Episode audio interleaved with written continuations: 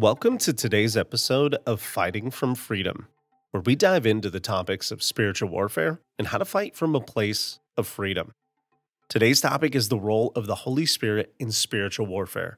We'll be breaking the topic down into several sections, each with its own timestamp, so you can easily follow along and refer back to specific sections as needed. Our goal is to equip and encourage listeners to live a victorious life in Jesus. So grab a notebook and a pen and let's dive in. The Holy Spirit is our guide, our comforter, and our helper. The Spirit is the divine enabler who equips us for every good work. A quote from John MacArthur. As Christians, we have the Holy Spirit within us, and He empowers us to fight the battles we face. In spiritual warfare, we cannot fight alone. We need the Holy Spirit's guidance and help to overcome the enemy's attacks. The Holy Spirit and Spiritual Warfare Equipping the Church, an article by David Capps. This article from the Journal of Ministry and Theology argues that the Holy Spirit is essential for spiritual warfare with a strong biblical basis to back up this claim. The authors lay out that the Holy Spirit is the source of power for believers in their struggle against the forces of darkness, and that the Spirit's work is necessary for effective spiritual warfare. Romans 8 26 to 27 says, In the same way, the Spirit helps us in our weakness. We do not know what we ought to pray for, but the Spirit Himself intercedes for us through wordless groans. And He who searches our hearts knows the mind of the Spirit, because the Spirit intercedes for God's people in accordance with the will of God. The Holy Spirit speaks to our spirit and empowers, encourages, and ministers to us directly, while at the same time taking what is on our heart and in our prayers and laying them at the feet of Jesus, where he presents them perfected to God the Father, who is on his throne. The Holy Spirit is the source of all power, all inspiration, all revelation, all vision, all anointing, and all spiritual gifts. A quote from Jack Hayford. The verse we just looked at also teaches us that the Holy Spirit intercedes for us when we don't know what to pray for. We don't have to fight the battles on our own we can ask the Holy Spirit to pray for us and with us. And sometimes that is just the simple words of, God, you know, with all the emotion, all the hurt, all the fear, all the faith, all the trust wrapped into those few words. And the Holy Spirit takes those, repackages them, lays them at the feet of Jesus, who then presents them to God the Father. The Holy Spirit knows the will of God and he can guide us in our prayers and in our battles. Ephesians 6:18 says, "And pray in the Spirit on all occasions with all kinds of prayers and requests. With this in mind, be alert and always keep on praying for all the Lord's people." Too many times we pray and we assume we know what to pray, whether that's getting up in the morning and having our first morning prayers, or what to wear, where to go, what route to take. Too many times, we do not consult the Holy Spirit with what we would call basic mundane decisions. Yet the one who knows the end from the beginning is only a word away that we can talk to directly and get wisdom and insight. And too many times we make decisions thinking we know just what to do. But if we were to pray and ask for God's wisdom in those basic things, we might see a difference in our lives.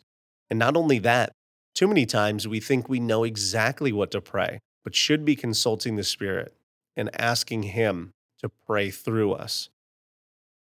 Francis Chan says the Holy Spirit is the divine advocate who stands with us and fights for us in every battle. When we pray in the Spirit, we pray with the help and guidance of the Holy Spirit. We pray in alignment with God's will, and we can have confidence that our prayers are heard.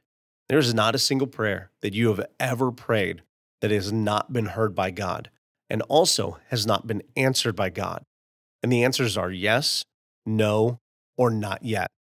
We're called to be alert and always keep on praying, and the Holy Spirit empowers us to keep praying.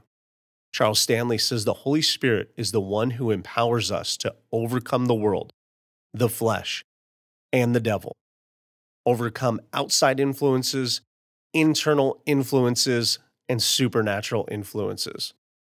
The Holy Spirit also helps us to discern the enemy's attacks.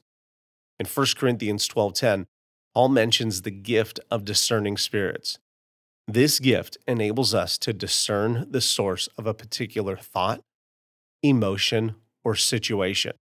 It helps us recognize if it's from God, ourselves, or the enemy. I'm sure you've been sitting somewhere or walking somewhere or driving somewhere, and a thought comes to mind, and it is clearly not from you. And sometimes we question ourselves why would I think that? It may be that discernment would say that that is the enemy trying to use our thoughts against us. The Holy Spirit is the Spirit of truth who guides us into all truth and exposes the lies of the enemy. A quote from Andrew Wommack. Sometimes we need to ask the Holy Spirit Is it possible that what I am thinking, what I am enduring, or how I've been treated is spiritual warfare? When we face spiritual battles, it's essential to discern the source of the attack. Is it from God? Is it from my own fleshly desires? Or is it from the enemy? And the Holy Spirit can help us discern the source and guide us in how to respond. Jesus, what is this? And what do you want me to do? The enemy operates in patterns and often overplays his hand.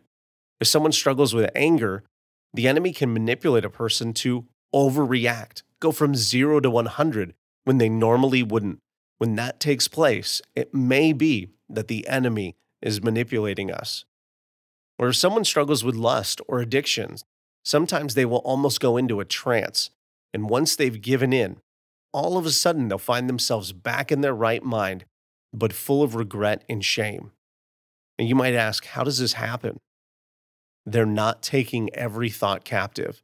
2 Corinthians 10:5. Or they're not disciplining their body. 1 Corinthians 9:25. And this is something anyone can fall for. If we're not guarding our thoughts, guarding our mind, if we're not praying over our thoughts, praying over our mind, we might be a victim of an attack. The Holy Spirit can warn us. Another role of the Holy Spirit in spiritual warfare is to give us power and strength. In Acts 1 8, Jesus said, But you will receive power when the Holy Spirit comes on you. You will be my witnesses in Jerusalem and in all Judea and Samaria and to the ends of the earth. The power Jesus promised is the power of the Holy Spirit.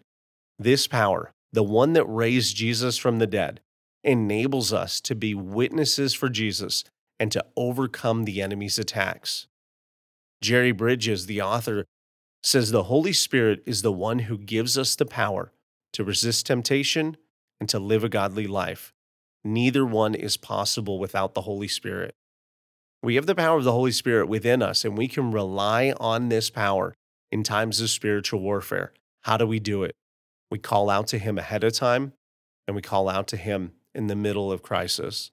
John 14, 26 says, But the advocate, the Holy Spirit, whom the Father will send in my name, will teach you all things and will remind you of everything I have said to you.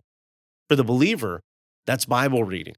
He's going to teach us everything that Jesus has said to us. Everything we read in the Bible, the Holy Spirit has the ability to recall that to our mind at just the right time. That's why the Bible refers to itself as alive and active, that the Holy Spirit's job is to illuminate and remind what we have read at just the right time. Derek Prince, the author on spiritual warfare, says the Holy Spirit is our resident tutor who teaches us and instructs us in the things of God. The Holy Spirit is our advocate, our counselor, and our teacher. He stands up for us, He advises us, and He educates us. He reminds us of the words of Jesus and guides us into all things that will please God. We can trust the Holy Spirit to guide us in spiritual warfare and to remind us of the promises of God. In conclusion, the Holy Spirit is our unfair advantage in spiritual warfare. He warns us ahead of attack. How do we get that? We ask Him before an attack hits. He gives us boldness during the attack, and sometimes that is just muttering, Help, or God, you know. But He gives us boldness. He has not given us a spirit of fear, but of power and of love and of a sound mind, self discipline. And He comforts us after the enemy gives up. He protects us ahead of time, He warns us ahead of time. He is with us in the fight, and He is with us after the fight. Call out to Him. Thank you for joining us on this episode of Fighting from Freedom. We hope you've been encouraged and equipped to live a victorious life in Jesus. If you enjoyed this episode, please share it with a friend and subscribe to our podcast for more biblical insights in spiritual warfare. Until next time, remember to fight from freedom and Jesus. Thanks for tuning in.